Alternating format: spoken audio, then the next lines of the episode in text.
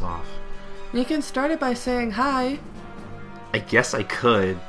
I don't know. You think that might be too forward? Dude, shut up. You think that so might be... So this is a Gintama Manga Cast. Yeah, this is Life Lessons, the Gintama Manga Cast, episode Hijikata. No, it's the Hijikata Special. Yeah. It is the Hijikata Special. I wouldn't want to eat the Hijikata Special. Goddamn right it's the Hijikata Special. Unfortunately, I have. Wait, what? Since when? Subway! That's when! Oh yeah, I remember. You did post that on Twitter. Oh, that was funny. I thought the Hijikata Special refers to anything covered in mayonnaise. Oh, I thought the Hijikata Special was like rice with mayonnaise on it. It was something. No. They've called the Hijikata Special like two different things. So, in my opinion, the Hijikata Special is anything covered with a very thick, stomach-upsetting layer of mayonnaise. Well, then it's not. Oh, good. Well, then it's not that special because now everything's covered in mayonnaise. Is everything covered in mayonnaise, Colton? Well, he eats mayonnaise with everything. He puts... Everything is the Hijikata Special, then! But then... Well, he's the only one who eats it. It's special. Okay, I guess it's true. It's not as... I still think it's not as special because he puts mayonnaise on everything. It's not like, oh, this is my... You just don't understand. This is my special Hijikata brand coffee. Where I put fucking mayonnaise in my coffee. That's fucking gross. I don't even hate mayonnaise that much. I can actually stomach mayonnaise. I honestly, I got scarred during childhood with mayonnaise. And you think I'm kidding, but I'm actually not. I, like many other children, went through that whole lice thing. Oh, lice? Yeah. Oh, okay. And so, My mom, me and my brothers got it. And it was so bad. It was so bad because whenever one of us would be cleared, another one of us would give it back to us. Oh, Jesus Christ. It was a big problem. And my mom was just like at wit's end. And so she found out that if you use mayonnaise and vinegar, it helps get them out. Like it helps get all of them out. And it actually works. But the thing was... I hated mayonnaise so much after that. I couldn't eat it for about 5 years. That's... Because every time I even, smelled mayonnaise, I would just automatically throw up. Wow, that's pretty horrible. It is horrible. I'm sorry. I never told anybody about that. And now I'm telling, the whole internet about this. Yeah, all, 10 people at most. Once it's on the internet, Colton, anybody can find it. That's true, but it's not like they can It's just you would have to put it in your hair, and that was the awful part about it. I was gonna say it's not like I could specifically tag this episode as the episode where Jay tells her horrific mayonnaise story involving lice, but that would be that's way too much trouble to go through. That's good, because if you did that, I'm pretty sure I would punch you in the throat. Well, it's a good thing I wouldn't do that. Because I'm not that big of a dick. Yeah. I don't know. So yeah, this is our Hijikata special. And we're going to talk about Hijikata and all of his Hijikata-ness. Who is Hijikata? Really? Yeah. Your notes, who is Hijikata? Just bear with me on this, okay? His notes are funny. Well, these are the same kind of notes that I used for my Katsura special 2 years ago. It's funny with the Katsura special me and Jasmine did back then. We had a reason to do that because Katsura and I apparently have the same birthday. And, I think it was a week before my birthday, and I called Jasmine. I was like, Jasmine, we gotta do a Katsura special. It's fate. I probably said something stupid like that. You probably did. I was like, oh my god, this is such a funny coincidence. You just browbeat her into it. You're just, we have to do this. My birthday is next week. Okay. And Katsura's birthday is next week. Coincidence? I think not. Well, okay, see, Jasmine actually wanted to do it, though. She was all for it. She was really excited to do it. And you can, when you listen back to it, you could tell how happy she is talking about Katsura. So, yeah, I decided that, I don't know, I kind of just decided this on a whim, honestly, because I think I was coming off that high off of watching the Thorny Arc, or Baragaki, whatever you guys want to call it, and I messaged Jay on Twitter, hey, we should talk about Hijikata, and Jay was like, okay, cool, let's do that. No, at first I was just like, seriously, do you want to get me started on a Hijikata episode. Like, right now, we only have a few hours to podcast, and I'm just thinking, how long can I talk about Hijikata? I might miss my bus. Well, it's a good thing I'm here to keep us, you know, talking for only 2 hours. That is my job as a host on this podcast, to moderate, you know, stuff like that. Well, okay. Okay, so let's just get started here. So, for those who are living under a rock, and I don't know why you'd be listening to a Gintama podcast if you don't know anything about this, but Let's start with the basics. Who is Hijikata? Don't treat our listeners like they're stupid. I'm not, but okay. Again, doing the same thing I did with the Katsura special. So yeah, who is Hijikata, Jay? He's the second in command of the Shinsengumi. He's the demon vice chief. That's literal. That's not just a nickname. That's like he's a fucking devil.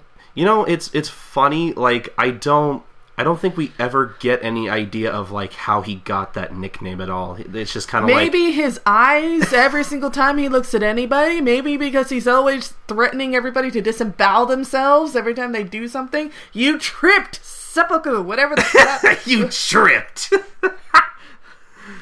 I'll help you.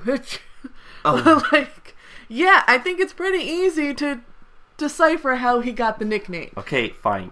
It's really not that hard to put together. You got me there. Okay, fine. All right. Yeah, I didn't. I not only got you, I just knocked you out of the park. Well, okay, fine then. So, yeah, he's basically the second in command of the Shinsengumi, and you know they're going off, you know, fighting a bunch of rebel patriots and stuff, trying to get rid of whatever's left of them.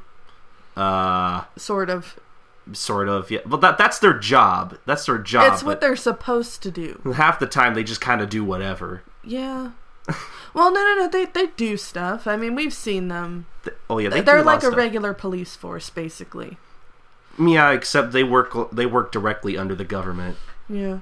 Because I noticed... really shitty government. Because I noticed there are other police forces within Edo, but they seem kind of like just normal police forces. Yeah, the Shinsengumi is sort of specialized, but at the same time, it's like a normal police force. Yeah, they still do like normal patrols and stuff. Yeah, but, plenty enough. But they're specifically formed to take out rebel patriots.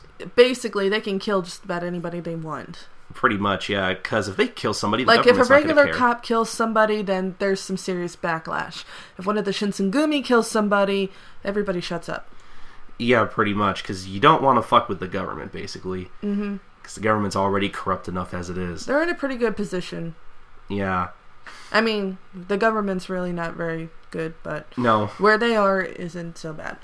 Yeah, exactly. So, what are your thoughts on his character design?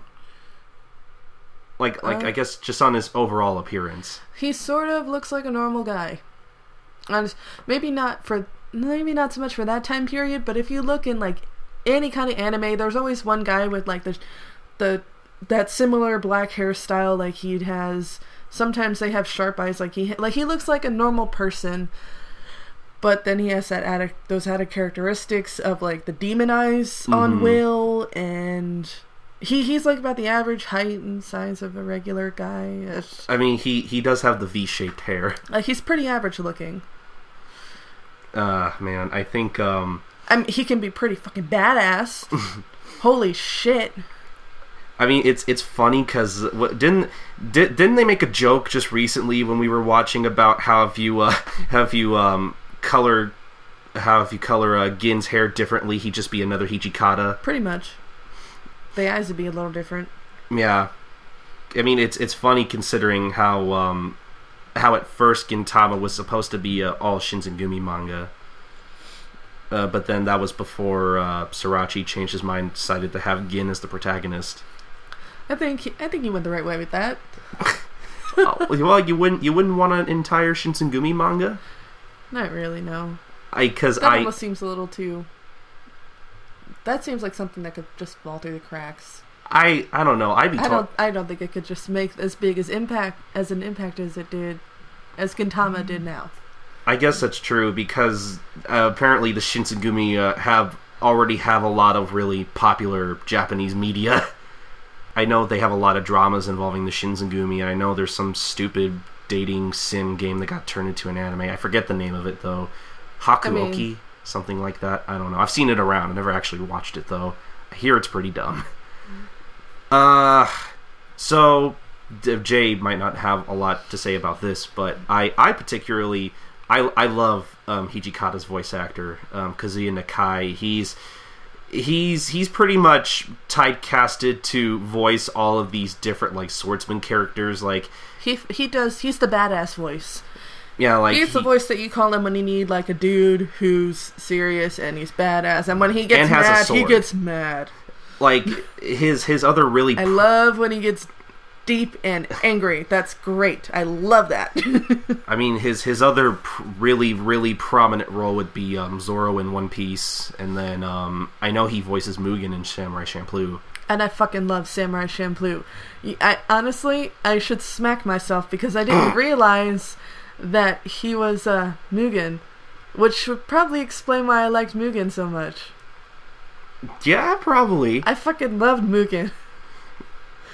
And oh, you know what? I forgot he's also Date Masamune and Sengoku Basara. We need to watch. His voice is just amazing. We need to watch more Basara. He does a really great job with that character, and his English is amazing. Right, his character in Sengoku Basara looks like Hijikata. I know they make a lot of Basara jokes in Gintama in certain arcs. Good.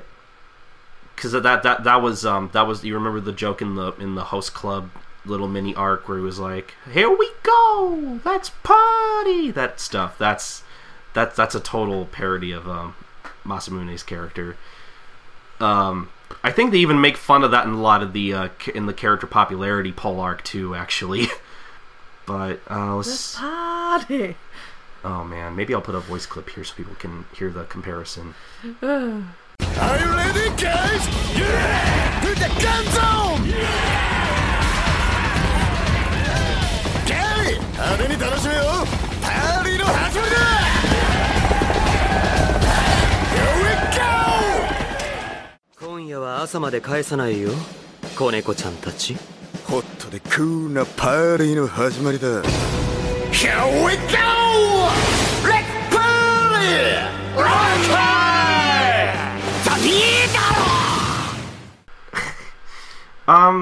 But I guess let's talk about his personality a little bit here. There's a lot to talk about here. So he's a very loyal and determined person. He's very loyal to the Shinsengumi and Kondo. He's a very deep person he likes to mask most of his emotions. He feels everything that anybody else can feel, like a regular person would feel. He just chooses to hide it. Yeah, he is, he prefers to seem tougher. He prefers to seem cold instead of vulnerable. Yeah, if this dude were a diary, he'd be locked with at least 3 locks. Maybe 4. Okay, fine, 6. Oh my god. Okay, I think you get the point. He doesn't... Yes, I get it. He doesn't like to talk about his feelings, ever. Not at all. Ever. Which is nice, I can relate to that. Colton can tell you. Oh, you. So he's also he's I don't know. Would you say he's kind of a loner? Maybe he expects himself to be alone. Like he likes his alone time, but you know very well that he likes having his friends and he likes having people around him. He just doesn't want to ever say that. He will never tell you, "Hey, I miss you," or "Hey, I miss being around you." He'll just be like, "Yeah, whatever." I don't know. I feel like he spends enough time with Kondo and Okita, at least in particular. I would feel like there'd be. He appreciates his alone time, and I know he likes being with other people, but he's the kind of person who can spend most of his life alone and not be really lonely. I guess that's true. Yeah. He's just one of those people. I mean, I know what you're saying, though. I get... He likes being around other people, but I feel like that's... I don't know. I feel like that might be a little rare just because he has a very short fuse. He gets annoyed pretty easily sometimes. So do I, but I still like being around people. Oh, I don't know. I feel like he's more of a loner. If we're going to compare you two, I guess, I feel like he'd be more of a loner. But I don't know. That's just me. I think he can kind of take or leave companionship, in my opinion. But that's not to say, like, you know, if one of the members of the Shinsengumi were gonna die or something, he'd be like, he wouldn't like take that lying down. Are you kidding me? We're not even talking about that. That's different. I guess it's true. He's also very strict, too, speaking of the Shinsengumi. Maybe that's another reason why he's called the Demon Vice Chief. Yeah, because I forgot in the Rebellion arc, one of the Shinsengumi members talk about how he was Hijikata was the one who came up with basically the rules that the Shinsengumi follow. I think that might even actually be accurate, historically speaking, too. Really? Yeah, because we don't talk about it a lot on the show, but a lot of the characters in Gintama are based off of actual people from Japanese history. I think I looked up his once or twice. But yeah, he's very strict when it comes to the Shinsengumi, and he's very quick to throw seppuku around if you don't follow the rules. Oh my god. Especially towards Yamazaki. Poor Yamazaki. Yeah, poor Yamazaki. I feel sorry for him. Anpan. Shut up. Yeah, so that's an understatement to say that he's strict. But he gets shit done, though. Yeah, he actually makes sure that everything gets done. He actually gives a shit about his job, whereas everyone else is really take it or leave it. Yeah, everybody else on the Shinsengumi kind of fucks around a lot. I feel like everybody else in the Shinsengumi doesn't really have anything to do. Like, I think it's just Hijikata who actually has any work sometimes. Like the way they keep, especially Okita, the way he'll take naps during the day. Like, he doesn't ever have anything to do. Yeah, Okita goes to great extreme lengths to be lazy. Like I don't even think he's ever assigned any work. That's the thing. Like, or any of the other members, they just sit around and train or whatever, or they're like put on patrol or something. I think Hijikata's the only one who's actually doing any work. Yeah, exactly. Like, not even Kondo. Maybe sometimes Kondo has to pay attention to some things, but most of the time he's out there stalking Otae. None of the Shinsengumi really do their work. I think the only other person that actually does any work is Yamazaki, but he doesn't really matter because no one pays attention to him. Yeah. Poor Yamazaki. We should do a Yamazaki episode. But there wouldn't be much to do. It'd be like 20 minutes long. That'd be funny. Just, hey guys, we're gonna do a special episode on who are we talking about again? Fuck. Something Anpan. I think his name is Zabi. Yamazaki. I don't know. I forget. But okay, so I guess we don't have anything to talk about. Let's end this podcast. And that was the shortest podcast ever. That was at least 5 minutes. And then it gets like 3,000 downloads. That'd be a great April Fool's joke. Are you kidding? That everyone would hate us. More on that later. So I think if it weren't for Hijikata, nobody would do anything in the Shinsengumi. I'm not waiting a year just to do a really shitty April Fool's joke like that. I'll get some, whatever. But I think it's safe to say, yeah, without him, nobody would do anything because he's kind of the one to keep everybody in line. He's the Okasa. Even Kondo, he's the leader, but he does stuff, but he does. But I think everybody loves him because he has some sort of charisma. Jesus. I know. Luckily, we're not talking about Kondo, so I know as much as people don't want to admit it because he has his stuff about him, his very bad stuff about him. He still has enough charisma to control an entire, I guess, police force. So that's something. Yeah. Oh man, I would hate it. I don't know if I'd want to do a Kondo episode. I don't think anybody on the crew would want to do a Kondo episode. I'm good. Yeah, I figured you as much. I'm good. Yeah. He's also very prideful. He doesn't like to show weakness at all. Like, at all. No. Trust me. Well, what was that one episode where there was a... I'm pretty sure Hijikata was involved in this. Something happened. I think Gen got hit or something. He goes, no, I'm not crying. I got caught in the door at some supermarket. No, you're thinking of the Kyubei arc, actually. Right, and they're just like, I just got caught in the door at the supermarket. Yeah, I think it's during when he's fighting, Like, they're not gonna admit that they're hurt or anything. This is just a scratch. I got caught in the sliding door at the supermarket.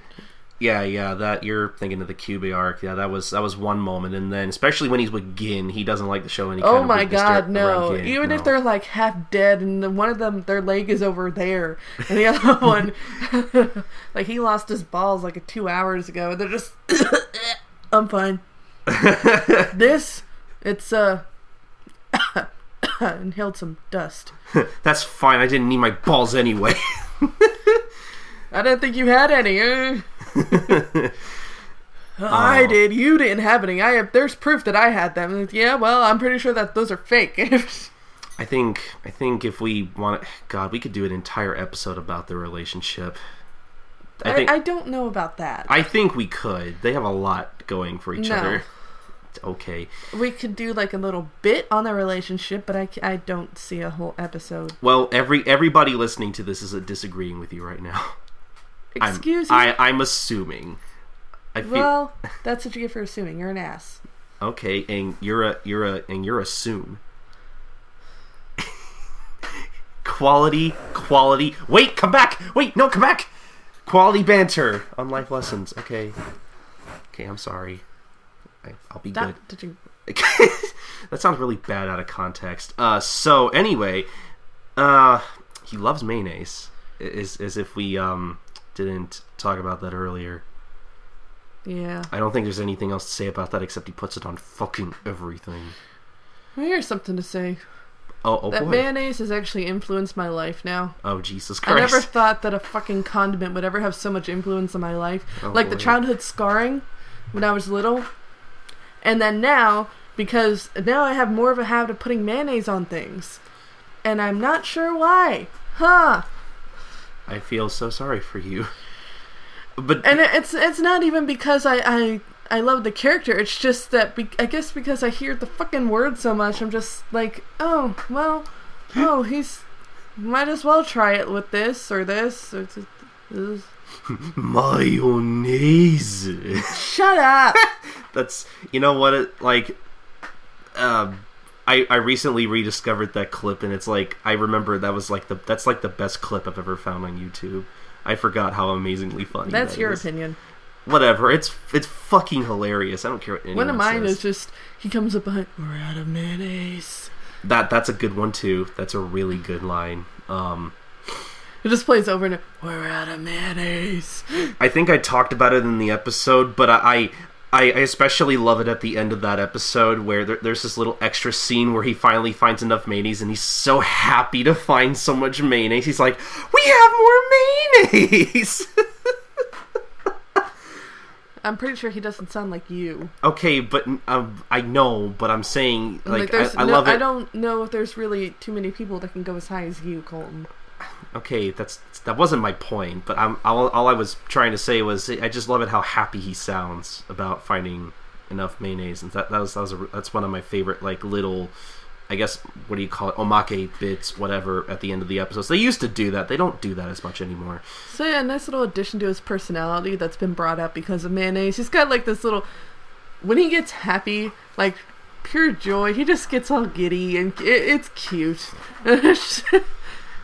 Though sometimes it's a little worrying to see him snort mayonnaise, because he's done that at least once or twice. It's horrible. I think one of my favorite moments in the show, it's not even an actual, I guess, it's filler, but you remember that episode of the show way long ago where I think it was at the beginning of season 2, and they were trying to come up with ways to try to come up with a new show or something. And Hijikata just thinks of a cooking show. Oh my god, that's one of my favorite moments in the entire show. We're just gonna put some mayonnaise here, and then we're done. Oh, but wait, not before we put some more mayonnaise in the bowl, and then we're done. We'll see you guys next week. I love it how the show playfully makes fun of Western cooking shows. It's really funny. Honestly, I feel without that quirk, though, I feel he'd be so much more serious. Well, that, and I feel there wouldn't be anything, particularly special about his character at all. I feel he'd just be another typical badass samurai guy. But, I mean, that's just me. He's got his deep parts about him. He's got Like, he's got a lot to him. But yeah, I wouldn't say that the mayonnaise quirk saves his whole character, but... Well, I'm not saying it does. I'm saying that helps, like, kind of sort of define his character in a way, like... Mayonnaise defines his character. Sort of. I mean, like, I think without mayonnaise, like, if you were to... Without mayonnaise, he would be nothing. Like, I mean, what else... Like that's something easy that I guess Sarachi included in his character to be like, what, like, just a fun quirk to exploit. Yeah, like when you think of Hijikata, you think, oh yeah, the mayonnaise guy. Like it's something to help kind of define his character a bit. But I realize that's not all to his character. All right. It helps add to it. I feel like, because otherwise that's a better way to word it. Yeah, exactly. Because there's so many other characters, I think, like Hijikata, where you have, like, the really strict, constantly training, always wanting to get stronger samurai kind of character. Because that's a character I've seen in other shows. With a really soft inside. And yeah, you do see that pretty often. Yeah, so... That's all I'm saying is Hijikata's character isn't... like, it's not like it's never been done before, I guess. I feel like, because there's a reason I think Kazuya Nakai gets typecasted for all these samurai-type characters. He just has the voice for it. Yeah, because, I mean, I know you haven't watched a lot of it. He's a samurai. Kazuya Nakai is truly a samurai. I know you haven't watched a lot of any of the show at all, but I feel like without the mayonnaise quirk, I would constantly confuse Hijikata for Zoro. Except Zoro has green hair, so I can you know, make out the differences in their characters, because Zoro really is kind of the same character. Well, I don't know anything about Zoro, so let's get back to Hijikata. Well, trust me, he's actually, now that I think about it, they're surprisingly very similar. Actually, very tough samurai guys, and they constantly get into fights with certain people, and it's funny. He's also a chain smoker, too. He really needs to stop smoking. It's bad for his health. Boy. Yeah. I also forget that he's a Nintendo fan, too. That's something... Toshi is a Nintendo fan! Well, no... We don't talk about Toshi! Well, I actually wasn't even... Thanks, by the way. I'm going to have to turn that down later, first off. And second, you forget... Actually, I forget that in the Away mini-arc... Yeah, you forget... In the arc where they parody the Nintendo Wii, he mentions that he's a Nintendo fan. Or, I'm sorry, Bentendo fan, whatever. Whatever. Because he gets excited to see Katsura as Mario.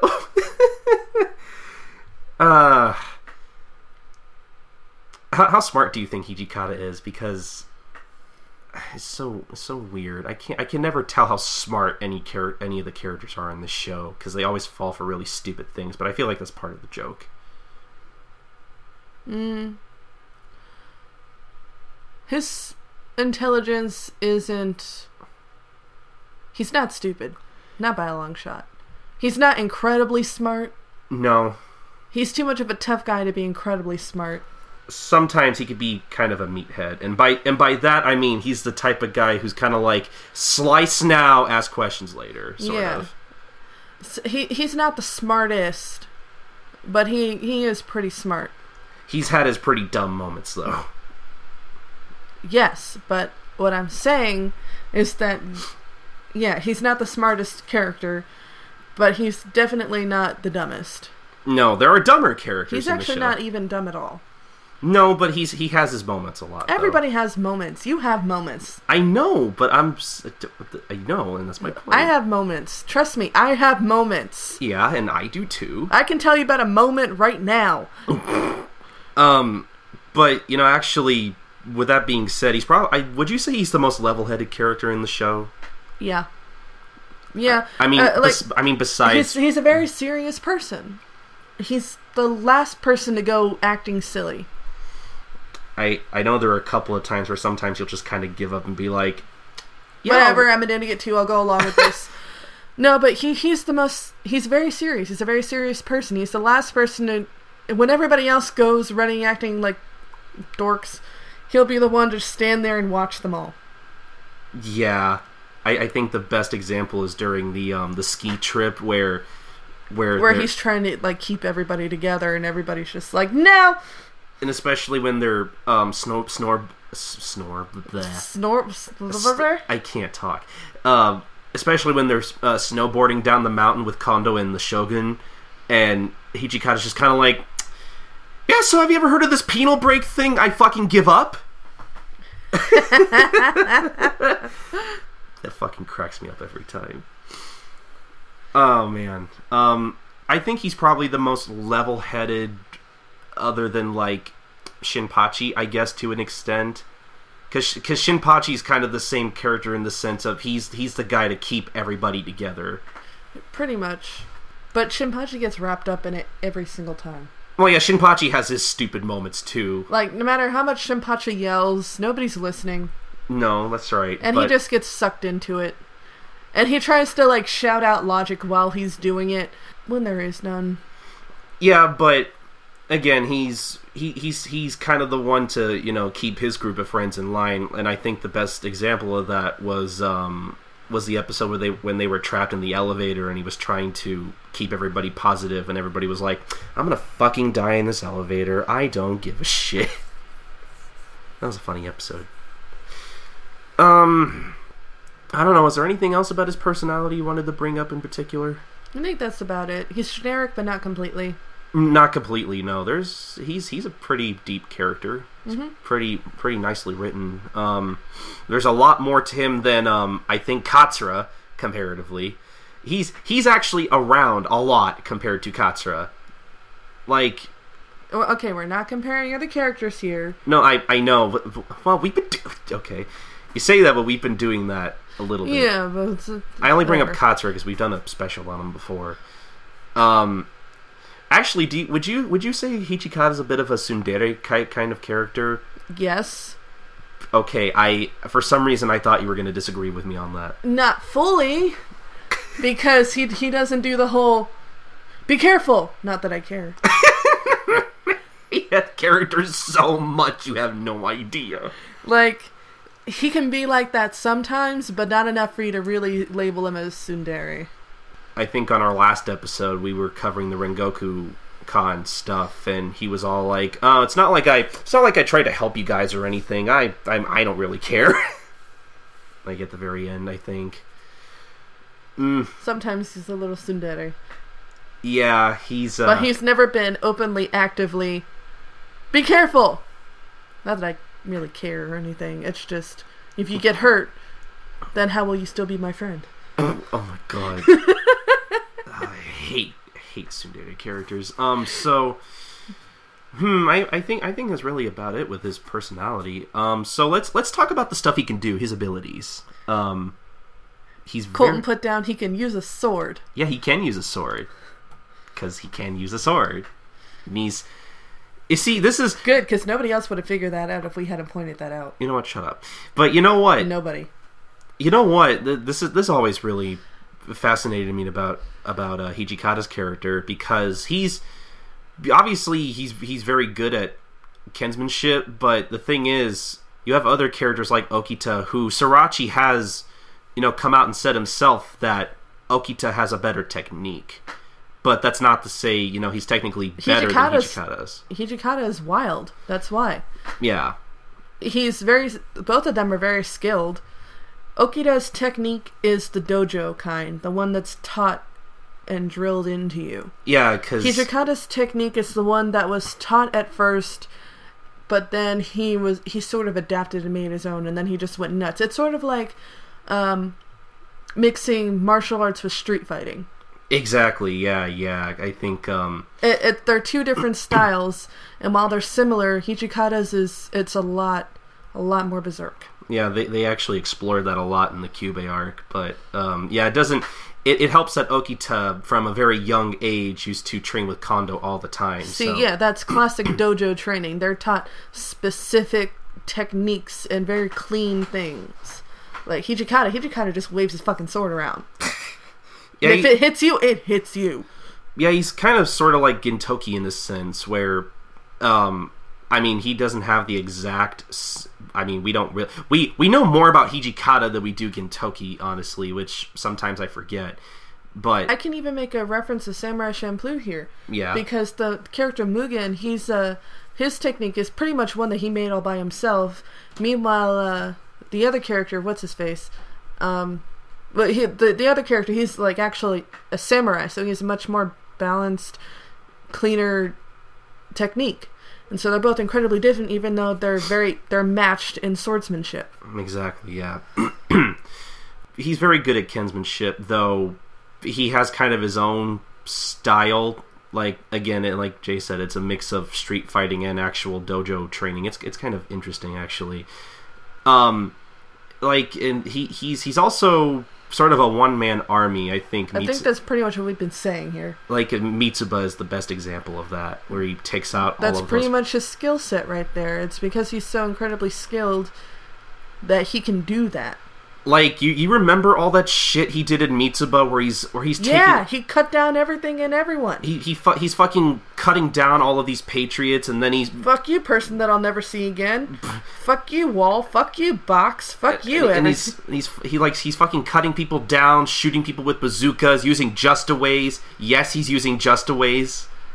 I don't know where he got those at, but whatever. Who cares? They're fucking everywhere. The Just Away factory was never actually shut down. Well, yeah, maybe kind of. I don't remember. Obviously not. Well, I think they were scattered around. There's Just Away merchandise and Just Away. They live very strongly in the Gintama fandom. It's really weird. Like, I want a Just Away. I want a Just Away cap. I know those exist. Either that or like a Just Away pillow. Just Away clock. You know, I would love... Wake up! Boom! You know, I would love a Just Away pillow. Like a full-size, like... I'll put a piece of dynamite in there so you can just... A piece of what? I'll put an explosive in there so that way it'll be like a real Just Away. Ha ha. That's funny. You're gonna chill. Like, you'll be sleeping on it, and I'll just set a timer. Time to wake up! There's like feathers everywhere. And then like half your ear is missing. And no, more like my body is gone. And it's like, but hey, Colton, wake up! His body's gone. He's dead. No, you moron! Your head would be on the pillow, so your head would be gone. Oh, okay. Your head would be sitting in the middle where the pillow used to be, but the rest of your body would be gone. Like, somehow it would hold onto your head and shoot the rest of your body somewhere. Oh man! Like, listen to yourself. Jeez. Silly. Yeah, Hijikata doesn't really have a lot of specific skill sets, I don't think. He can survive massive head trauma. That's a thing. Everybody in Gintama can survive massive head trauma. I feel like Hijikata is the best at it though, because he's constantly like banging his head on shit when he gets annoyed with stuff. Gen has been slammed into walls, slammed into desks, slammed into ground, slammed into concrete. I'm pretty sure it goes for every Gintama character, Colton. Okay, fine, whatever. Everybody, even old men who are like this close to the ends of their lives, they get slammed into things. Doesn't matter who you are. Well, okay, everyone has just metal skulls. I guess that's true. He's also special. He's also very much a ladies' man too, which is not. He doesn't try to be. No, like women just fucking fall for him, but he's just kind of like, I don't care. Well, I've only seen like 2 or 3 women fall for him. He never really like goes out enough for him to actually meet women. No, but there are times like in the beginning of the Kyubei arc where he's going to go see Otae at the at her pub, and you have a bunch of the hostesses, you know, gathering around Hijikata, wanting them to spend time with him and stuff. And it's like, I don't know, we don't get to see it a lot, but you know, it's there. He has some kind of charm to him, even though he doesn't try. He has very natural good looks. He's very pretty, pretty boy-ish. Like, but I guess that's not really a shock because Gintama has a very huge huge female following, and I'm sure there's a reason why that is. I don't know. Are you being serious, or are you joking with me? I can't tell. It's whatever you think, Colton. Oh, okay. Well, you could just tell me, but I mean... No. No? Okay. No. Well, whatever. I know that Gintama has a huge female following, and... I really don't know if I'd agree with the term ladies' man, though. Well, he himself isn't, but he's good at... Women are attracted to him, but if he was a ladies' man, then he would actually take advantage of that. And he's not the kind of person who would. No, not at all. In fact, he just ignores women. He really does. He's... Like, all the time. It doesn't matter to him. I think I remember... I remember being on Tumblr one time. I don't know why this reminds me of this. I remember being on Tumblr one time, and I saw a post about how Hijikata's asexual. Well, he did love one woman, but that's it. Yeah. Now he loves his mayonnaise. If the mayonnaise bottle were a woman, I'm sure he'd date it, and he would never let it go. He would marry it. Oh my god! I want a bunch of mayonnaise. I'm really surprised he hasn't married mayonnaise yet.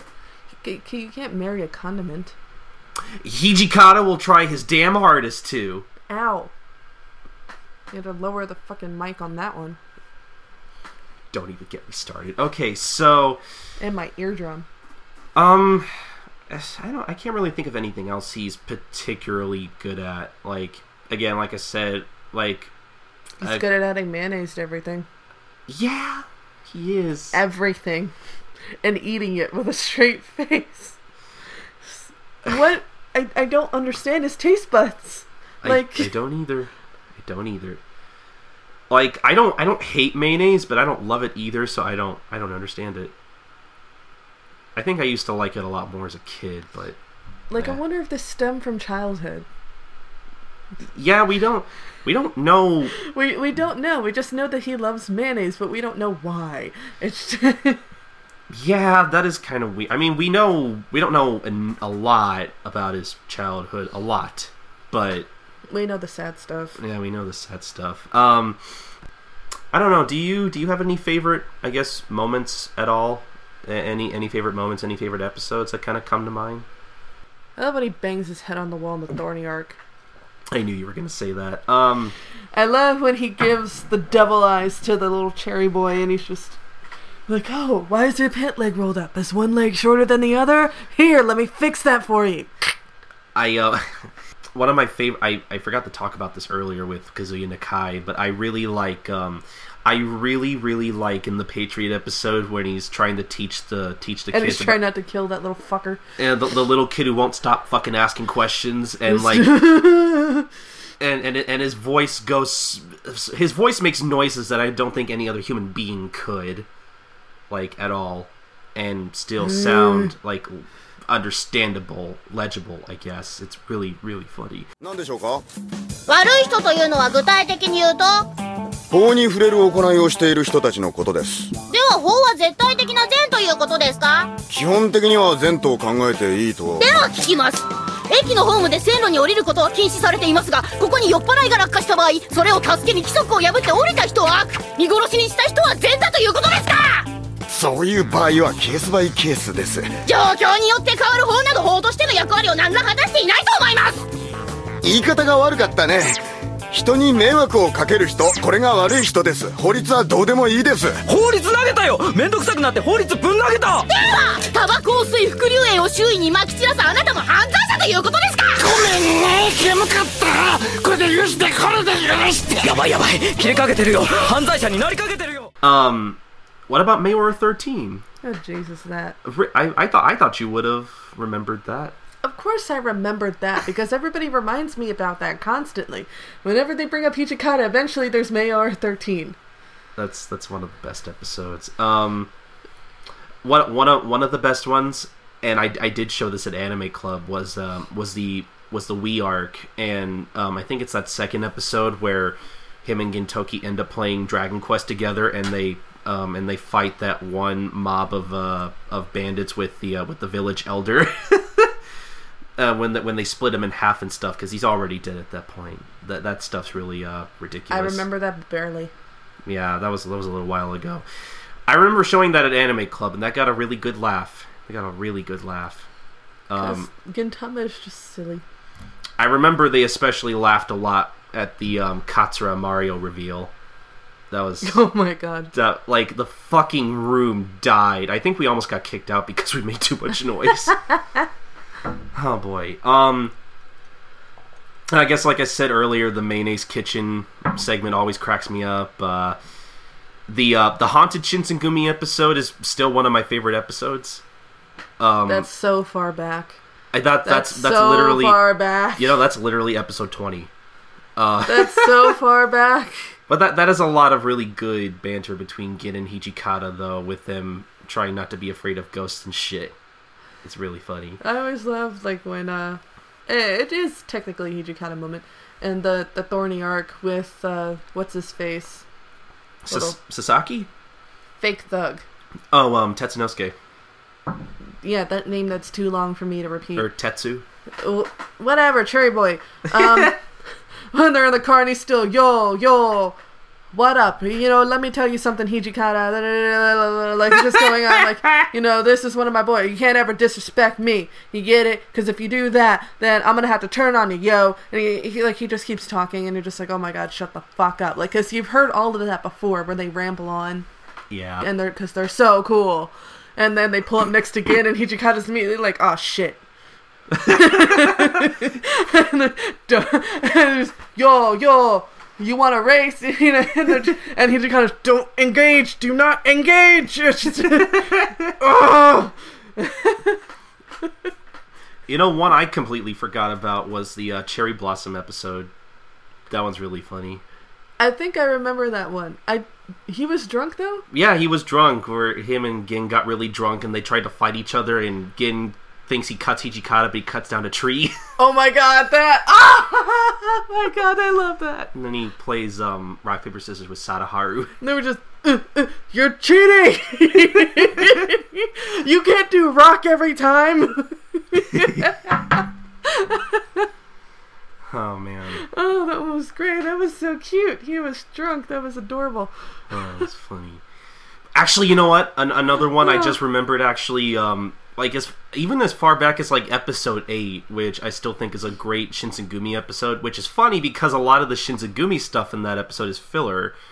Because I'm not sure if you remember, but it's the episode where Kondo ends up dueling with Gintoki for the first time, and they have all that stuff going on where... Oh, and he gave him the broken sword. Yeah, and they have camera guy... Never take a sword from your enemy. And they have this camera crew filming the Shinsengumi that entire day while Kondo's doing all that stuff.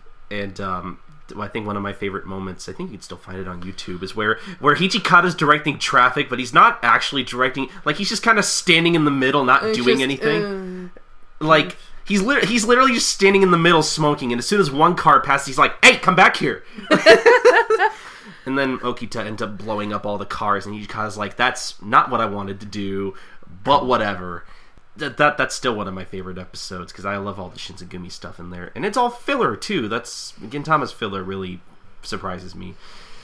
You know what, actually, I completely forgot. What about, speaking of filler, you remember, like, way back? I think we might have skipped to this one because you wanted to watch it so much. The one where he gets handcuffed to Gintoki. Oh, yeah, that one. Yeah, I remember. That was funny. Yeah. That was really funny. That was a long time ago. I think you were still in your old house back then, actually. Shit. But, man, yeah, I don't know. Like, those are just some of mine that I can think of off the top of my head, really. Anytime that he gets in a costume, anytime that he does that, like, devil grin towards the camera. I don't think he laughs like that, but... you know, that deep laugh that he does. Oh, yeah, anytime that he gets incredibly serious, or anytime that he's about to fuck somebody up. Those are all my favorite moments. There's too many to count. Yeah, exactly. Just like that look on his face where you know he's about to fuck you up. Exactly, yeah. Man, but I think we should talk about some of the arcs he's involved in. Because Hijikata has a lot of arcs. A lot of arcs. Jesus Christ. I mean, he's in a lot of arcs. Yeah, but he has a lot of his own arcs, too. Like, he has a few of his own arcs. We're going to be talking about a lot of stuff that we haven't covered on the show at all. So if you guys don't want to be spoiled by certain things, you should probably stop listening to this episode. I'll try to put time codes as best I can or something. I think a lot of that first 40 or so minutes was good spoiler-free material. I think. Yeah. I don't think we gave anything away in particular, actually. Yeah, actually, no, I think we're fine. So yeah, spoilers are bound, so just be cautious, I guess. I guess you can put in like timestamps, like after we're done recording, and then just that's what I meant. It'll be in the description and stuff. We don't have to worry about it. Mm. I think the most important one in terms of any kind of backstory, like I was talking about earlier, was Kyubei, because I mean there's a lot of shit going on in the Kyubei arc, because obviously that's Kyubei's introductory arc, and then we have all that stuff going on with Otae and all that, and had them having to rescue Otae, and then they they have to end up competing against the four strongest of the Yagyu clan and all that, including Tojo or whatever. Do you remember any of this arc, by the way? Yeah, I think I've watched it twice and then read it. And that's right.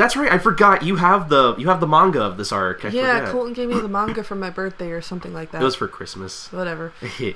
Either way, I have it on my bookshelf, and if I want to, I can reread the Kyubei arc, which I have a couple times. You know what? I remember I got you those volumes, and I think the last volume of the Kyubei arc, I think there's a cliffhanger right in the middle of the Mitsuba arc for that volume, and you were like, "Oh my god, I have to watch this, Colton! What the fuck?" That was really funny. I actually didn't do that on purpose. I actually didn't know that was the end of the volume. But I guess it worked out in my favor. I don't know, but how? Well, because we got to be a dick. Well, no, because we got to watch the Mitsuba arc early because of that. Because we were nowhere near the Mitsuba arc when we were watching at the time. Hell, I don't even think we were at the Kyubei arc at the time. Right, yet. I watched the Mitsuba arc twice, didn't I? I think so. I don't remember. If you watched it twice, I don't think you watched it with me. Maybe I don't remember. I must have, and I think Jasmine was there. Yeah, the first time we watched it with Jasmine, and I remember... And oh my god, I could hear him sniffling behind me. Yeah, Mitsuba still fucks me up, I'm sorry. And I was just, I was about to get teary-eyed, and I looked at Jasmine, Jasmine was about to get teary-eyed too. We're not the kind of people who do that. And so I was just as I'm about to do that, all of a sudden I hear behind me, shut the fuck up! And I'm just like, Colton? And again, I look behind me and Colton... Shut up! I can cry. Well, I remember Jasmine had to get tissues and stuff from my bathroom because she was getting really teary-eyed too. Like I was about to, and then shut up! It still gets me. I'm sorry, Mitsuba still makes me cry every time I watch it. So I didn't cry. Because I was laughing. I was trying not to laugh. I won't say anything specific, but there. Because we're getting pretty close to catching up with the anime. I think the next arc we're watching is the Beam Saber arc, which there's gonna be a mention of Mitsuba in there, like a very subtle one. And Jay, you'll know which one it is when you hear me go like, mm! I'm sure I will. God, I mean, not to say too much, but that arc is already kind of sad enough, but Okita has to make a mention of Mitsuba, and it's like, God fuck, Sarachi, I hate you. Fuck off. But, yeah. Fuck Mitsuba. She makes me sad. But anyway, so, at the Kyubei arc, wow, we're still in the Kyubei arc. Well, I mean, the thing is, Hijikata's in that arc, and it's not really his arc. Not at all. But, I mean, he's still kind of important, because he has his fight with Kitaōji, the three-eyed guy, that classic manga trope where you take off your glasses and, your eyes look like threes. It's kind of funny. And like I was mentioning earlier, a lot of the characters, I think Kitaōji and Kondo and Shinpachi who are watching, they make a lot of comments about Hijikata's sword style, and that kind of leads into...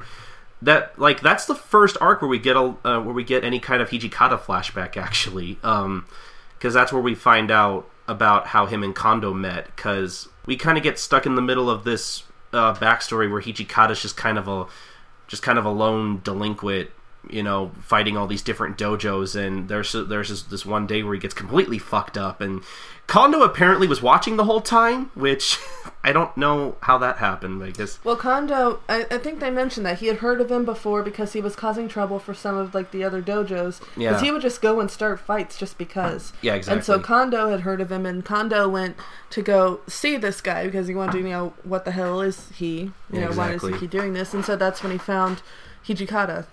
Yeah, exactly. And then that's when he took Hijikata to the dojo, and you know, Hijikata at first, it seemed like he didn't really have any interest in training, but then that's when he ends up fighting another dojo that I think it's a dojo he's already fought because... Yeah, it was a dojo that they already fought, and they were mad because Hijikata's a little shit, and they beat him. And they wanted to go after the Kondo dojo because they thought he was affiliated with him. Yeah, so they won because, you know, Kondo's a badass when he wants to be. Yeah. And apparently he also noticed that Hijikata's been training the entire time. Yeah. And Hijikata doesn't want to admit it because it's just... There's this little tsundere part.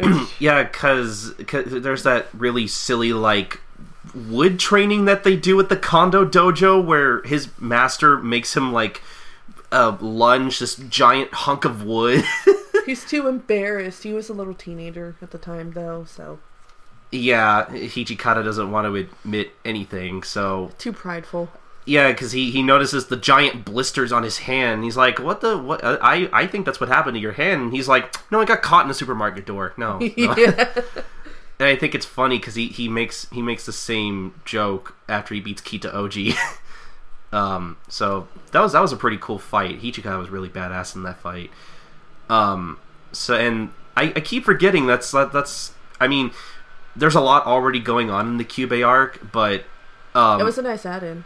Yeah, it was a nice little add-in. I keep forgetting that's where we first find out about all that stuff. And then I think pretty soon after that, I think in the same season, then that's when the Mitsuba arc comes in. Because there's so much more related to that. Because once he joins Kondo's dojo, that's when he meets Mitsuba, and that's where Okita starts to fucking hate him.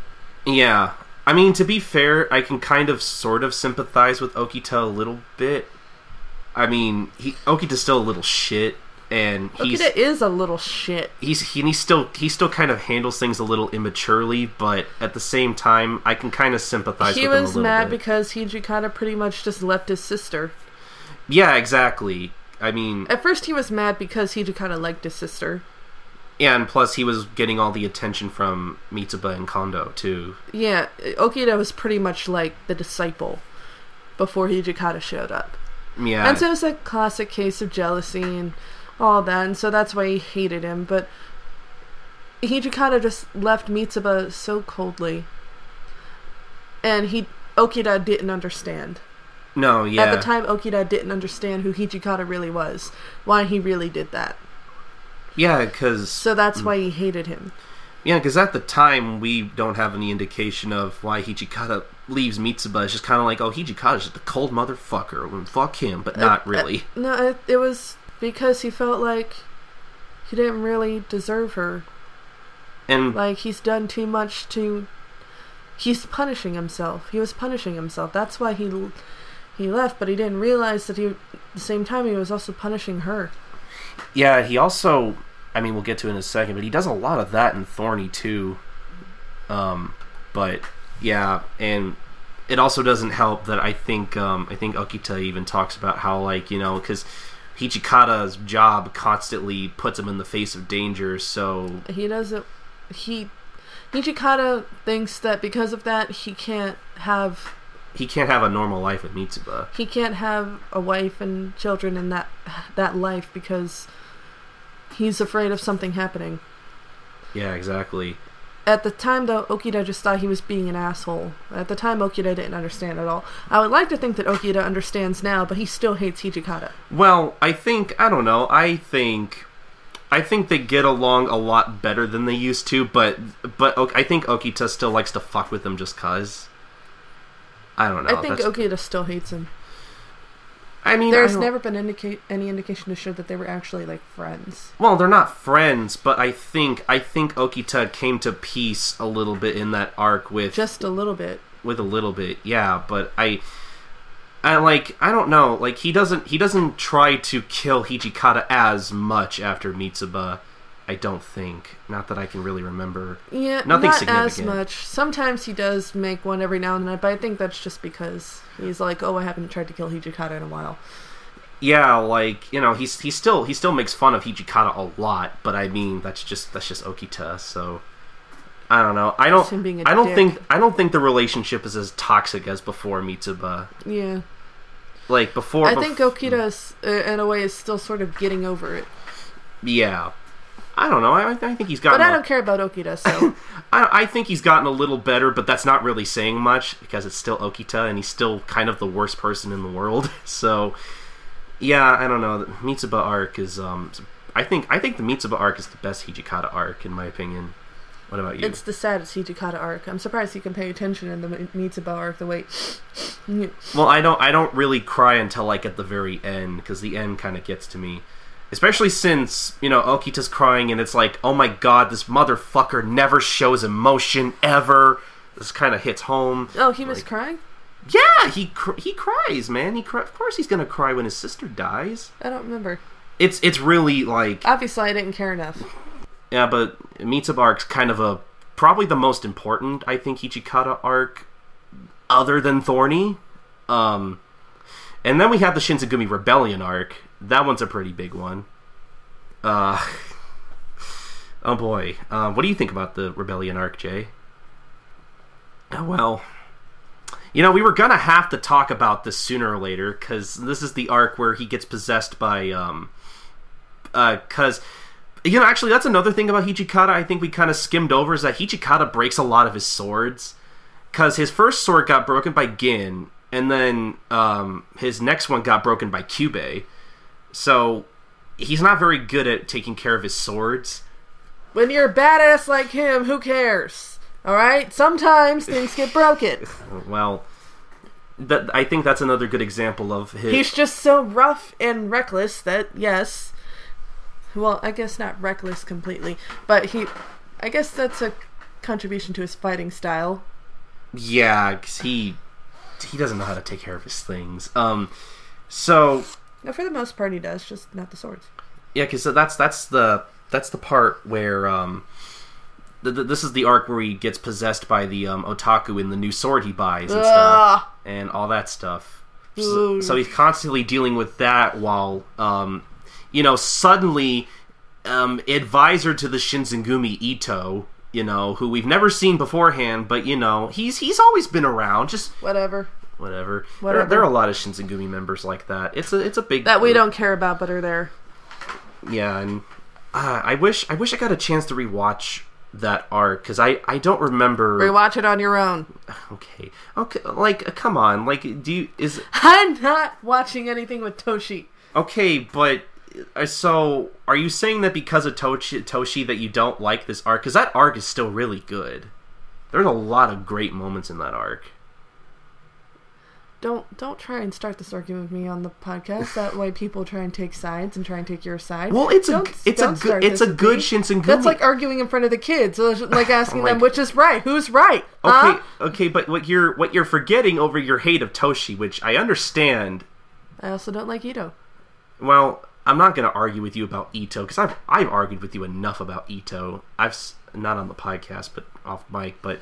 See, that arc's important because... I know it's important. Because Hijikata kind of goes through this thing where, like... Because, you know, with him being possessed by the otaku spirit... This sounds so stupid, saying it out loud. But, you know, with him being possessed by the otaku spirit... You know, he doesn't have any choice but to ask for Gin and the other two for help, which isn't something he does ever. Because he doesn't like asking for help because of his pride. He has no pride as Toshi. Well, it's not even that, because it's him trying to get through, but you know the spirit is overtaking his body. So, oh god, I hated that. So the spirit's too strong, and he can't really do anything himself while all this stupid shit's going down with Ito. So I feel kind of sorry for Hijikata. Like all the shit's happening at the worst time. He would kill you for pitying him. Well, shut up.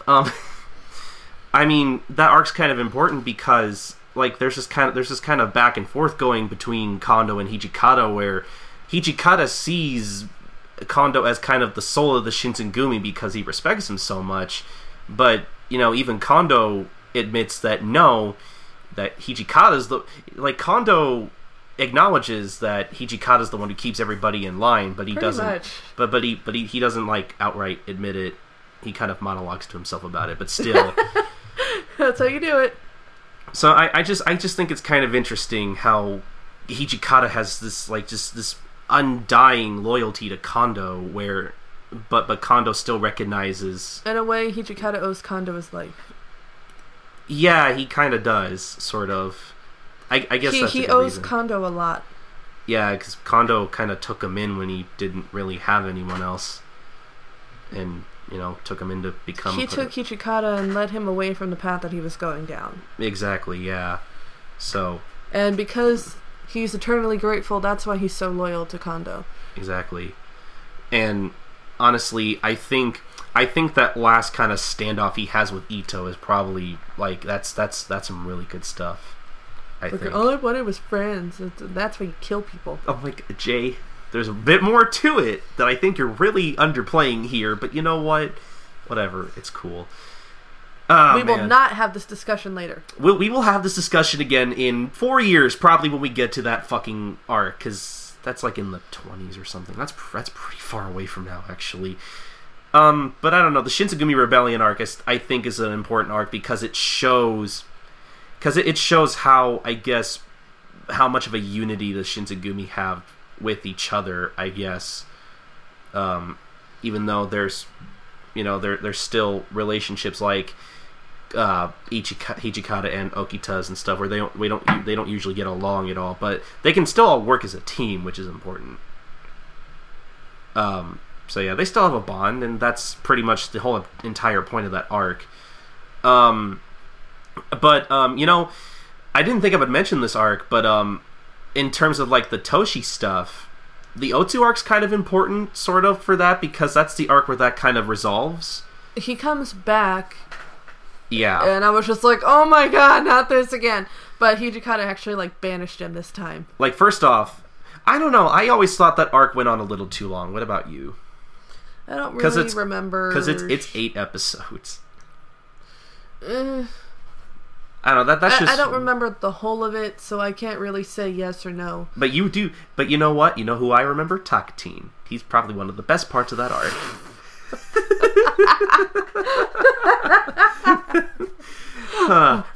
Forget everything else. Takatin is the best.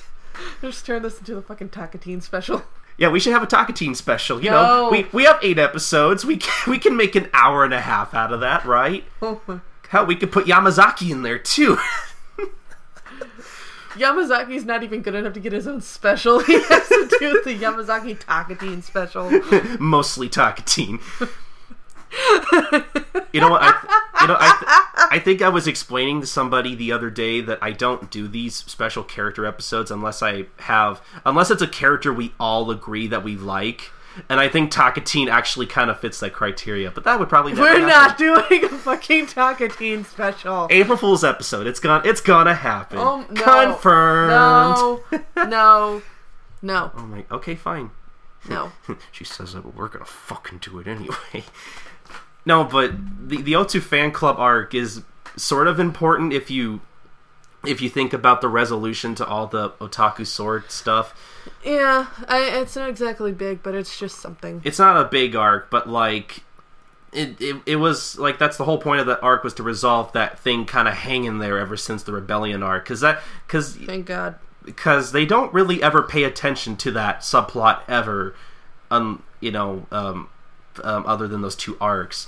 But you know what I like about it is that Hijikata sort of goes through this sort of kind of goes to these extreme lengths to kind of help out the person possessing him, because the whole point of that arc was for the otaku possessing him to basically leave some kind of impact on the world, however little it really is, you know, being the president of a fan club, whatever, basically to put the spirit at peace.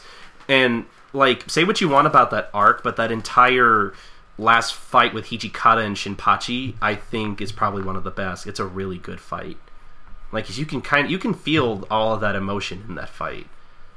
I bet you never thought that a fight between Hijikata and Shinpachi would last, you know, more than 2 seconds. But I mean, even Shinpachi is like, you know, if I were actually fighting Hijikata, I'd be dead by now. Yeah, he did say that. So yeah, that arc's kind of... It's not really a Hijikata important arc, but it's important for that subplot, I guess. And I think really the last real important Hijikata arc is the Thorny Arc, which I think at this point I think you and me both have watched that arc at least like 3 times at this point. 2. Well, no, because we watched it once for the podcast last year, and then I had to show John that arc, and you were around to rewatch that with us, and then we rewatched it recently. So yeah, it was 3 times. Thorny's important because we find out a lot about Hijikata's origins and stuff, which I think is kind of important. I don't know about you guys. Oh no, not at all. No, not at all. Nope. Nope. So yeah, we basically find out about how about Hijikata's family background and all that stuff, and he turns out to be the product of an affair, which is kind of unfortunate because that's just how things happened. His father was a rich farmer, and he had an affair, and unfortunately his dad died before he was born. And he was one of those kids that showed up at the funeral. Yeah, and, you know, because he didn't have his mother for whatever reason. Yeah, and his family doesn't really like him at all because he's basically a bastard child, and which is unfortunate. And, you know, the only person that actually in his family to care, you know, to give a shit about him was his brother, which I wish we got to see a little bit more of that. I would have liked to see a little bit more on that, but that's just me personally. Hijikata, I think it was fine where it ended with that. I guess. I don't know. I wish we got a little bit more. I didn't overdo it. No, I didn't overdo it, but I would have liked to see them actually interact, like, through dialogue and stuff. I thought that would have been interesting, but... But Hijikata's not that kind of person. Well, I mean... He went there and he had dinner in silence. Well, I wasn't even talking about that part. I was talking about, like, him as a kid, which Hijikata as a kid is adorable.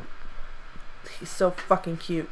You know, he has those, like, childlike, very innocent-looking eyes. No, he still has the demon eyes, but they're not as concentrated.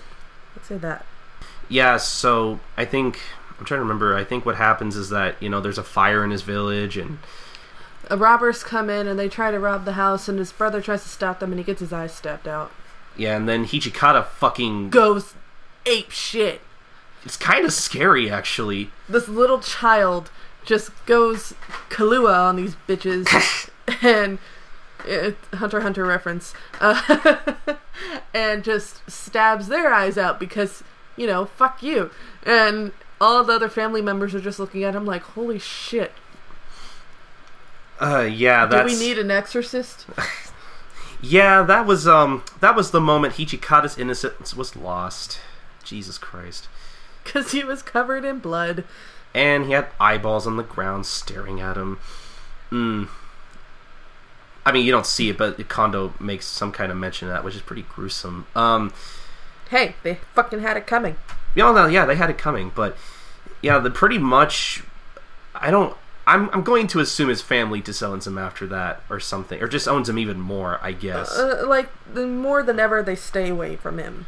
Yeah, and Hijikata after that just... kind of leaves the family, and then that's when he starts... Because he feels like he doesn't belong there anymore, and he's all sad, and then that's when he internally. Starts... That's when he starts fighting with the other dojos and stuff. That's causing trouble, like a little fucking gang member.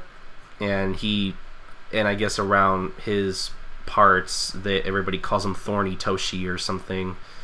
Man. Because he's like the front of out of a thorn bush, I guess. Yeah, I thought that was interesting. That was a nice, interesting little trivia about like where they come from, because that's like a term Kondo's home village has for like delinquent kids and stuff. And I thought that was a little interesting bit of like trivia about his hometown. But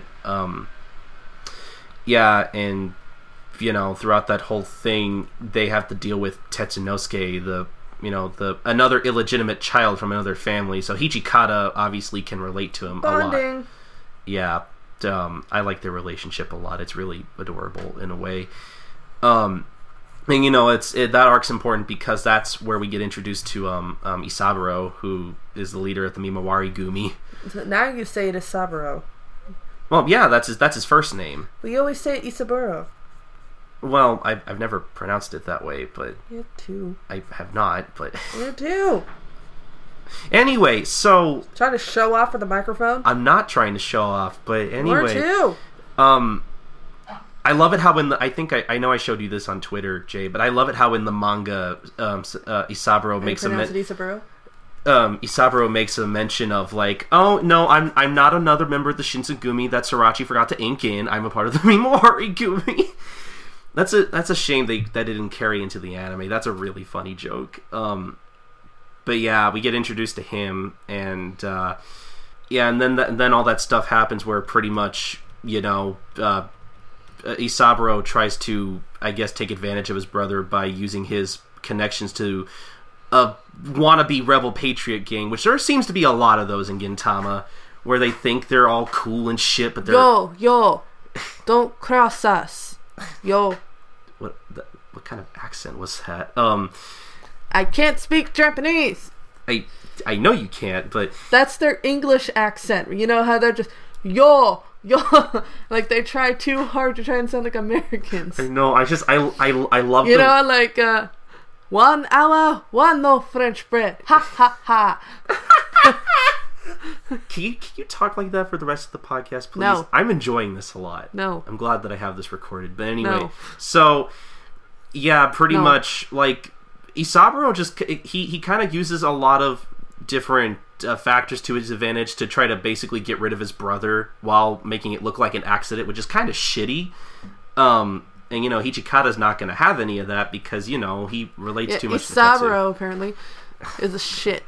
I don't like him. I mean, I don't know, like... I wish Hijikata had, like, cut him up just a little bit more. Yeah, Isaburo... Not a lot, just a little bit.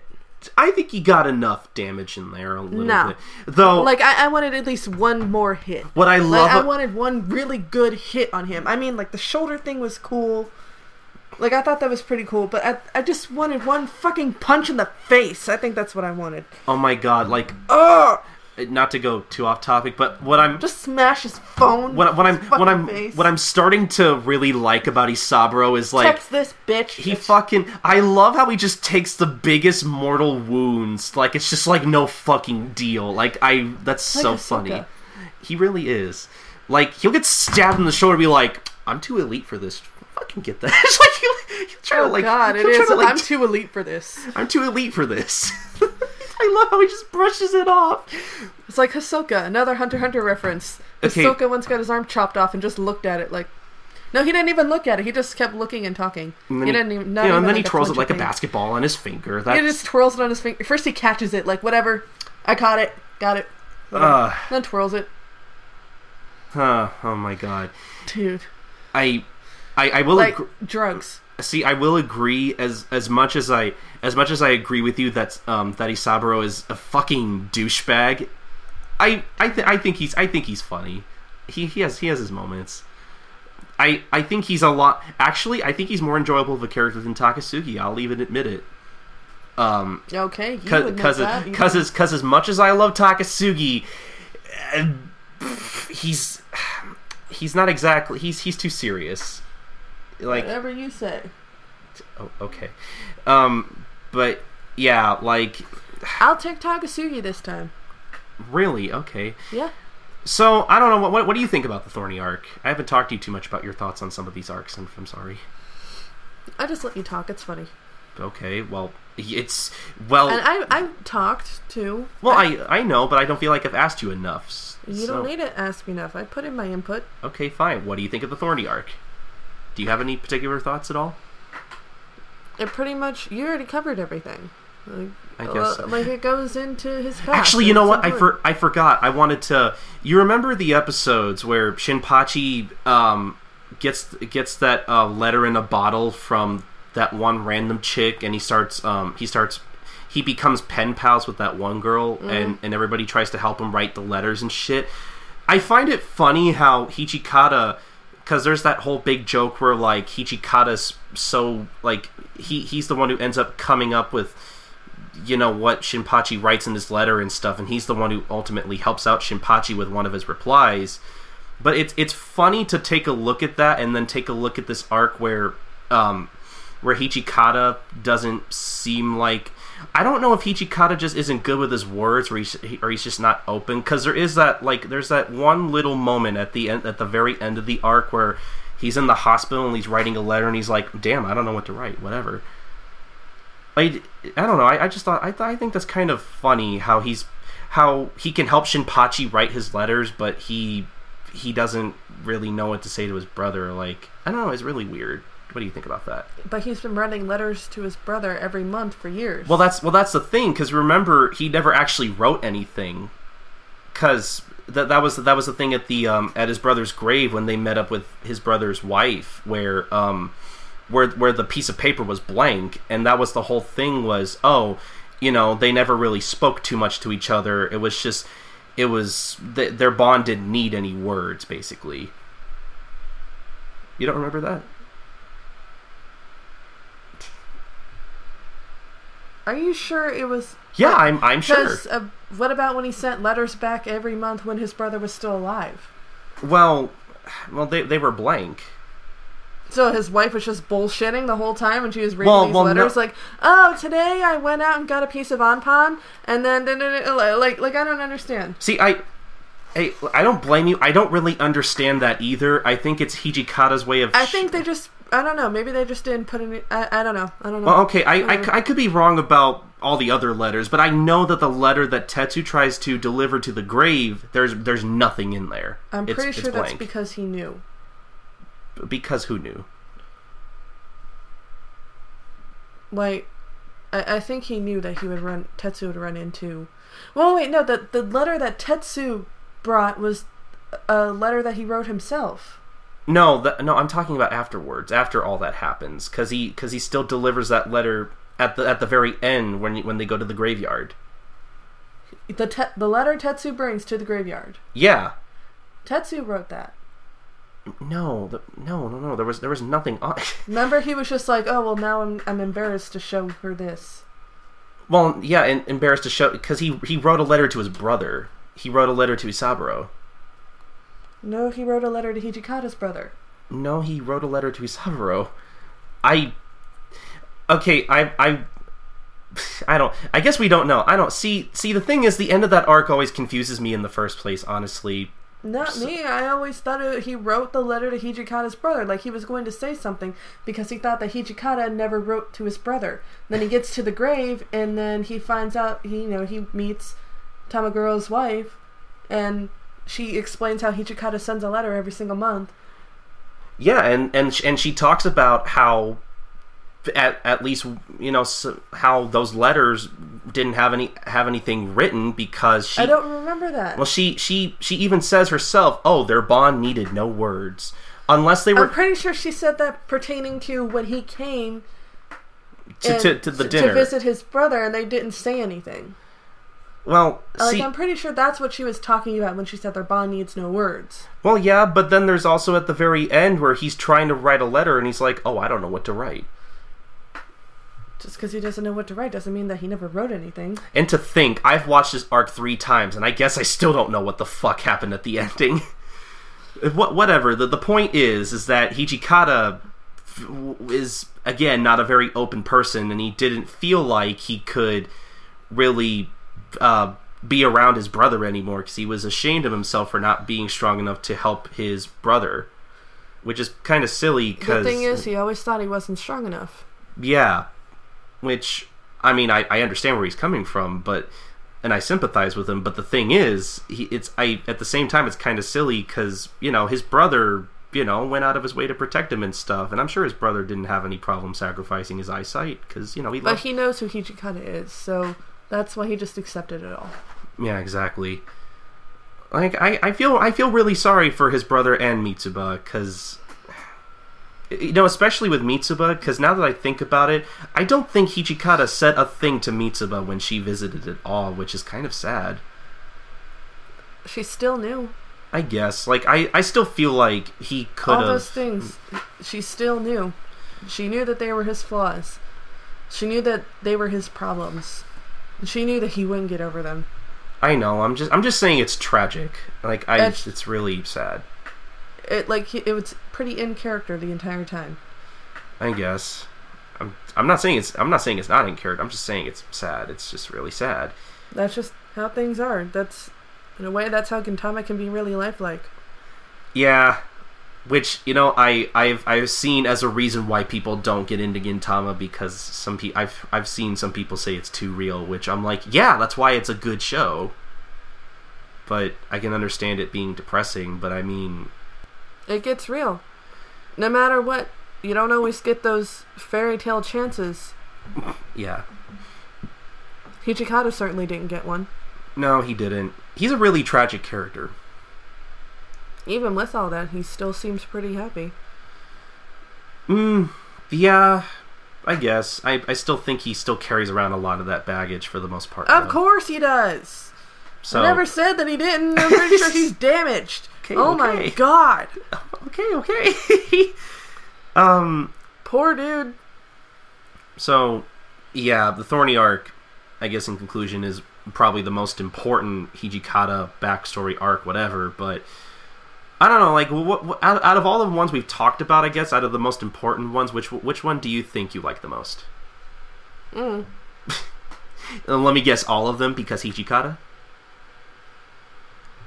I can't tell if you're giving me... First off, that look is going to translate to audio very well. And second, I can't tell if the look you're giving me is, Colton, no, that's not my answer, or, duh, Colton, you should know me. Is it A or B? It's fuck you, that's what it is. That's not a letter of the alphabet, but anyway...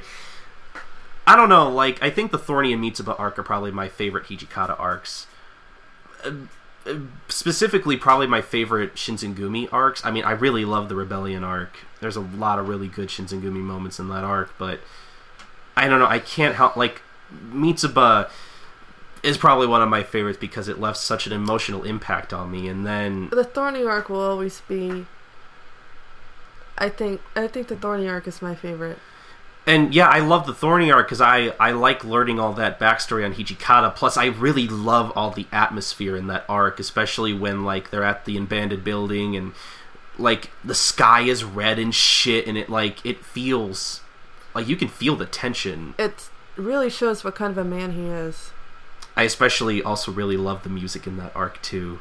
I was not paying attention to the music. Are you kidding me? I know you don't. I need to talk to somebody who actually listens to the music. I don't have anybody like that. So anyway, so I don't know. Is there anything else you want to say about Hijikata before we go to feedback? I love him. Oh, but anyway, so you want to go into feedback? All right. Okay. I'm going to read the first thing here. We got a lot of feedback for this episode. I think this is probably the most feedback we've ever gotten for an episode. It's Hijikata. Yeah, I understand that. So, we got a Facebook comment from King Recon over on the Gin, Our Lord and Savior group. Hijikata, the Demon Vice Chief of the Shinsengumi. He is a man who is thought of to be heartless, arrogant, a bastard, and a man worthy of his name, Demon. But in reality, this black-haired, mayonnaise-loving man is one of my favorite characters of all time, second favorite in Gintama. His motive, his relationships with certain characters, his backstory, along with just how similar he is to Gintoki, that if you were to flip a coin and switch their hair and bodies, you wouldn't be able to tell the difference. Shout out to the Soul Switch arc. That hasn't been animated yet. You will love that arc. His Toshi persona's hilarious. I disagree with that. And he is without a doubt a person that Sarachi could have chosen to be the main character of this story. Thorny Toshi is an amazing character. Well, he did once say every character is the main character. So technically, yeah. It's funny Hijikata wasn't a part of that arc, but that... Whatever, he's still one of the main characters. Well, I mean, if you really want to be technical, like, he's kind of the third main male lead, like... Well, I guess if Shinpachi didn't exist, he'd be like the second main character. I guess. I mean, I also was kind of rethinking what I was about to say because technically Katsura was introduced before Hijikata. Just because he was introduced doesn't mean that he's a lead. Yeah, and plus Katsura is not really around enough to.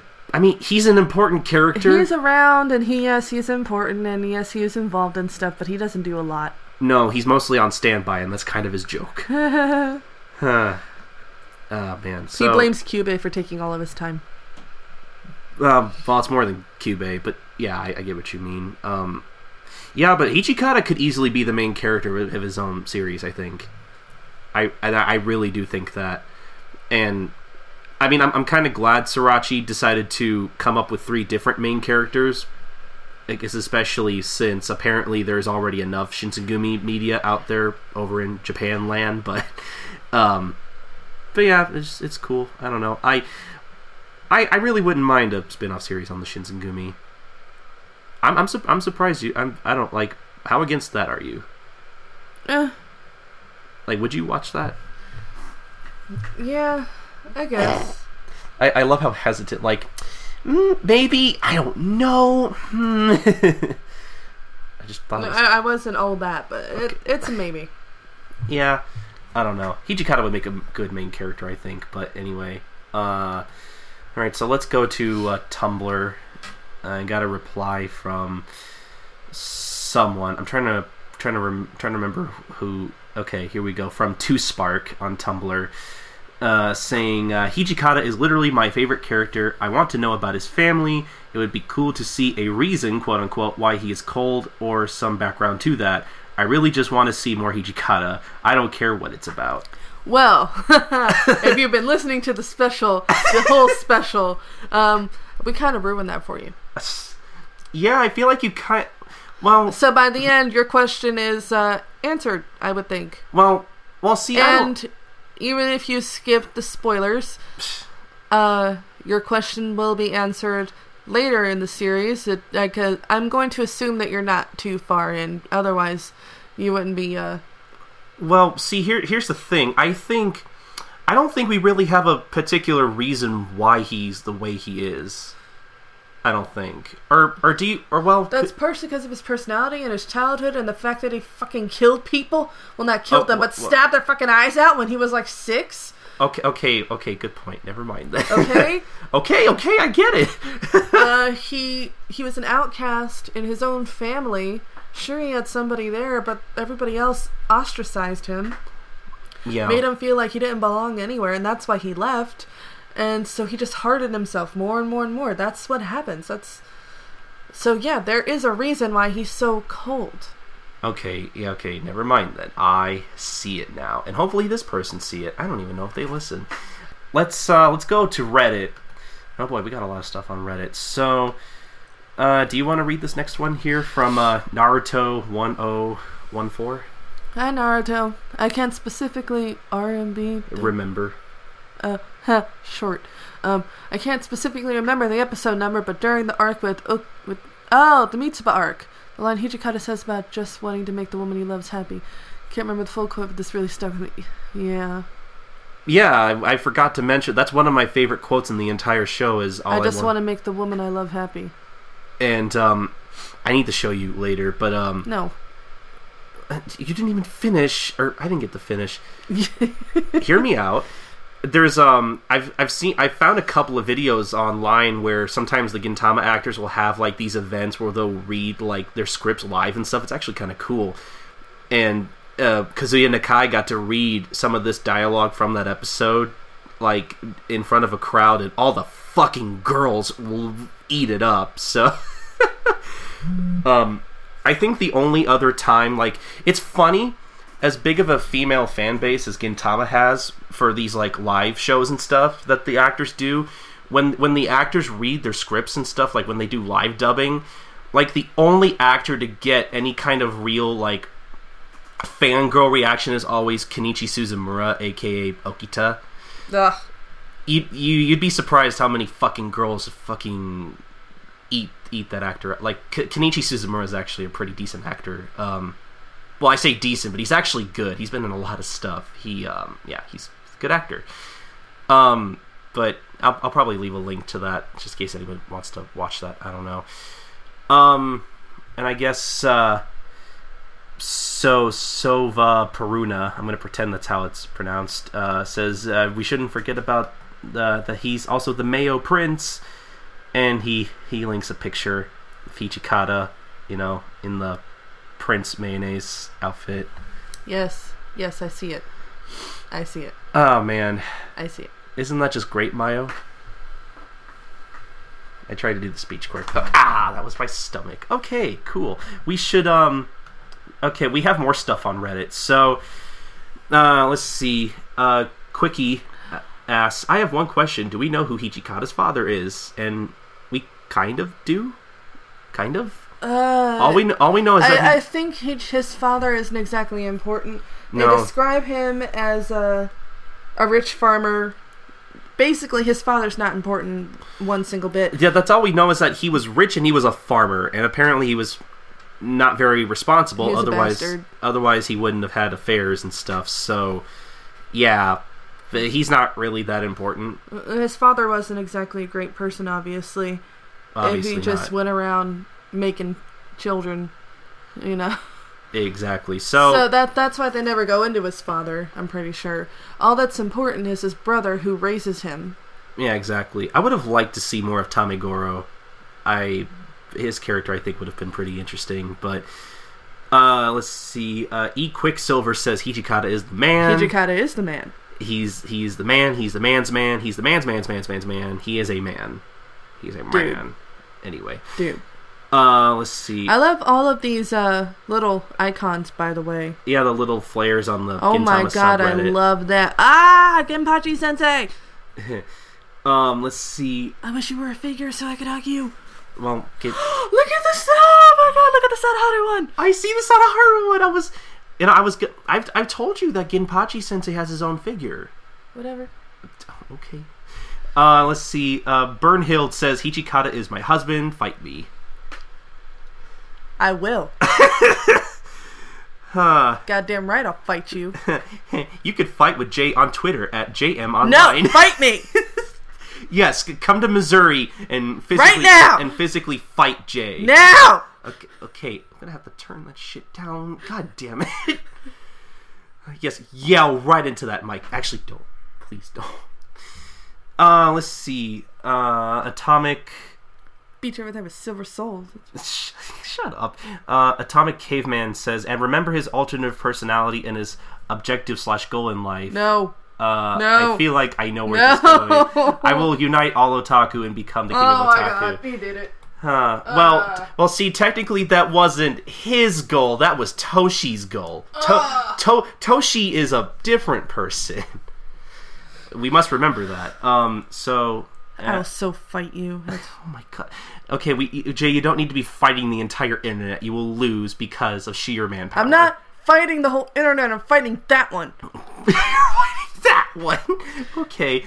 Hijikata's your husband. Why do you have Sakamoto as your icon? Okay. Cheater. Ilminster says, my man Mayo13, Toshiro, is a great character. My favorite arc involving him was when he was taken over by the Otaku Demon Sword. Why? Well, I mean, it's funny. Oh my god. Come on, that stuff's still kind of funny. Like, when he... like, I think there was a part in the... I'll fight you too. There's a... We should just rename this episode to Jay Fights People. No, that wasn't funny. No, that wasn't funny shit. Jay versus the world. No. You know, like Scott Pilgrim versus the world? No. You have to fight seven evil internet trolls. That would be funny if I was a fan of Scott Pilgrim. Have you never watched Scott Pilgrim? No. It's a really funny movie. You really should check it out. I don't care. It's a funny movie. Okay, whatever. It doesn't... Oh, okay, fine, whatever. You would like it. I'm just saying. I'm sure. But anyway, so I was gonna say something. You know, actually, one of my favorite moments from the Rebellion arc is when the Shinsengumi are interrogating that one random Joey Patriot, whatever. And Joey Patriot. Well, that's what it's short for. Joey Shishi. It's what they're actually called in Japanese. But anyway, you called them the Jōi. Now you're calling them the Joey. Well, yeah, that's how they pronounce it. The Jōi. Okay. Anyway, so when they're interrogating that one random patriot, and then they send Hijikata in there, and they're all like, "Oh man, Hijikata's gonna fuck him up and make him talk," and they get all excited. And then when they open the door, he's like, they're in their little like beds and stuff, and they're talking about stupid sleepover stuff. It was really funny. Oh man, I'm sure you disagree, right, Jay? Mm-hmm. Jay is tweeting, I think. Anyway, so I think that about wraps us up. Did you have fun, Jay, talking about Hijikata? No. Well, okay. Also, Brynhild, fight me. Oh my god. God damn it, Jay. You don't need to be fighting people. St. Louis, MO. You don't need to be fighting people on the internet. I'll see you whenever this podcast comes out. 2 days after that. I don't know when that will be. Okay.